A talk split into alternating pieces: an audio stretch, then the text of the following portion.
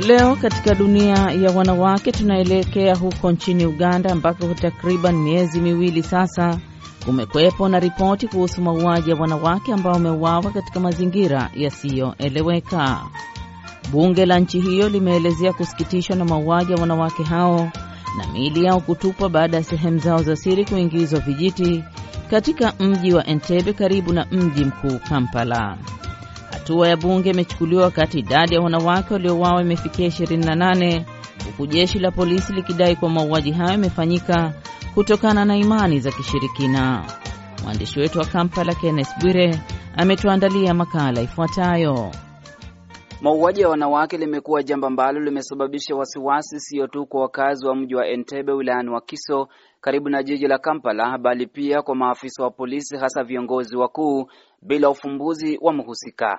Wanawake wa umri wa ujana wamekuwa wakipatikana wameuawa na miili yao kutupwa ikiwa imeingizwa vijiti katika sehemu zao za siri.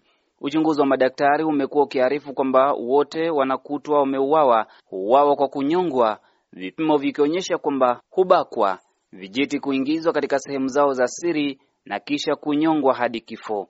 Miili yao hutupwa vichakani.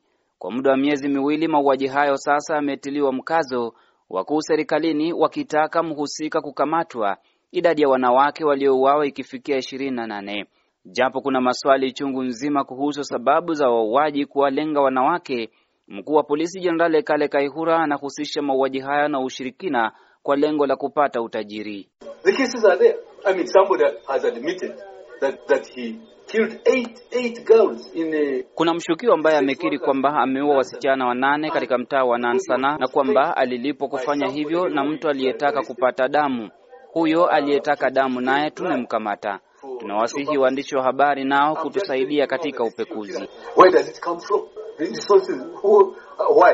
Kulingana na Kaihura, mauaji ya wanawake katika sehemu hiyo limekuwa suala la kukera maafisa wa polisi ambao licha ya kutumia mbinu za kisasa kuwasaka wahusika, polisi hawajafanikiwa. Rais wa Uganda Yoweri Museveni naye ameeleza kukasirishwa na mauaji hayo, hasa ikitiliwa mkazo kwamba mji wa Entebbe ndiyo kulipo ikulu ya rais na inatarajiwa kwamba usalama katika eneo hilo ni wa hali ya juu na wa kuaminika. Wanawake wanaouawa wana umri kati ya miaka ishirini na thelathini na tano. We have been able to arrest, I believe, over 35 suspects. Tumeweza kukamata zaidi ya washukiwa 36 wamekamatwa katika maeneo mbalimbali ya Katavi na Nansana. Katika upelelezi wetu, matamshi yao yanaonekana kukaribiana. Tumemkamata pia mshukiwa tunayeamini ni mhusika mkuu katika mauaji haya. Seeing some connection. Mauaji ya wanawake pia yameripotiwa katika manispaa ya Nansana wilayani Wakiso, licha ya mkuu wa polisi Jenerali Kale Kaihura kukita kambi katika eneo hilo na kufanya mabadiliko makubwa katika uongozi wa polisi katika eneo hilo, wakiwa pamoja na kubadilisha makamanda wake wote. Jenerali Kaihura pia amekuwa akitembelea maeneo ya Entebbe na Nansa na mara kwa mara. Zaidi ya watu kumi na sita wakiwemo rafiki wa kimapenzi wa wanawake hao, waume wao na waganga wamekamatwa. However, what I want to assure the country, the community here and the country is that uh, we are succeeding. Napenda kuhakikishia nchi kwamba tutafaulu kuwanasa wahusika. Tumekumbana na visa vigumu vya uvunjaji wa sheria na tumefanikiwa. Tatizo ni kwamba huwa tunapata tu maiti bila ushahidi.